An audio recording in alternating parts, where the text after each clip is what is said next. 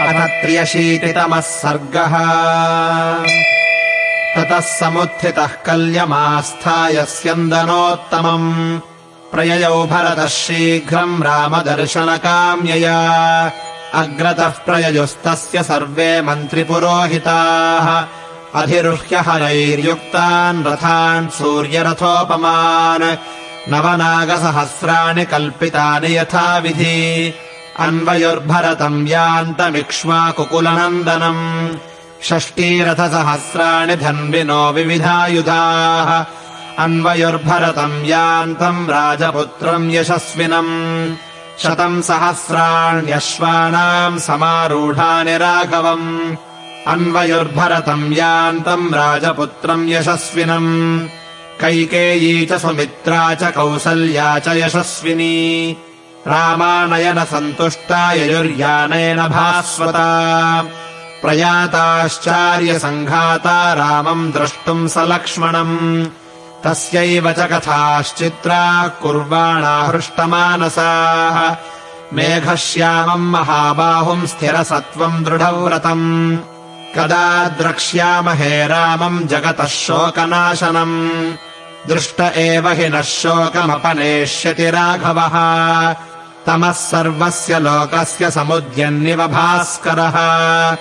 इत्येवम् कथयन्तस्ते सम्प्रहृष्टाः कथाः शुभाः परिष्वजानाश्चान्योन्यम् ययुर्नागरिकास्तदा।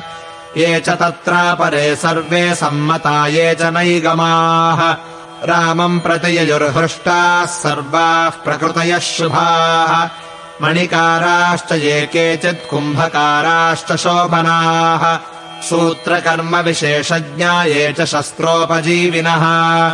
मायूरकाः क्राकचिका वेधकारोचकास्तथा दन्तकाराः सुधाकारा ये च गन्धोपजीविनः सुवर्णकाराः प्रख्यातास्तथा कम्बलकारकाः।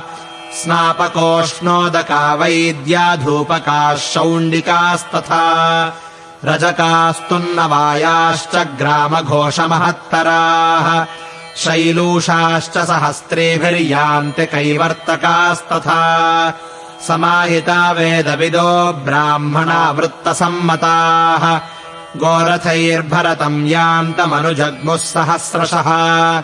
सुवेशाः शुद्धवसनास्ताम्रमृष्टानुलेपिनः सर्वे ते विविधैर्यानैः शनैर्भरतमन्वयुः। प्रहृष्टमुदिता सेना सान्वयात् कैकयीसुतम्। भ्रातुरानयने यातम् भरतम् भ्रातृवत्सलम्।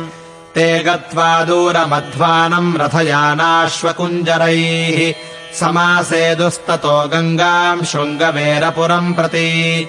यत्र रामसखा वीरो गुहो ज्ञातिगणैर्वृतः।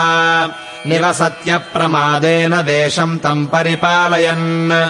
उपेत्यतीरम् गङ्गायाश्चक्रवाकैरलङ्कृतम् यवतिष्ठत सा सेना भरतस्यानुयायिनी। निरीक्ष्यानुस्थिताम् सेनाम् ताम् च गङ्गाम् शिवोदकाम् भरतः सचिवान् सर्वानब्रवीद्वाक्यकोविदः। निवेशयत मे सैन्यमभिप्रायेण सर्वतः। विश्रान्ताः प्रतरिष्यामश्व इमाम् सागरङ्गमाम्। दातुम् च तावदिच्छामि स्वर्गतस्य महीपतेः। और्ध्वदेहनिमित्तार्थमवतीर्योदकम् नदीम् तस्यैवम् ब्रुवतो मात्यास्तथेत्युक्त्वा समाहिताः। न्यवेशयंस्तांश्छन्देन स्वेन स्वेन पृथक् पृथक्। निवेश्य गङ्गामनुताम् महानदीम् चमूम् विधानैः परिबर्हशोभिनीम्। उवास रामस्य तदा महात्मनो विचिन्तमानो भरतो निवर्तनम्। इत्यार्षे श्रीमद् रामायणे वाल्मीकीये आदिकाव्ये अयोध्याकाण्डे त्र्यशीतितमः सर्गः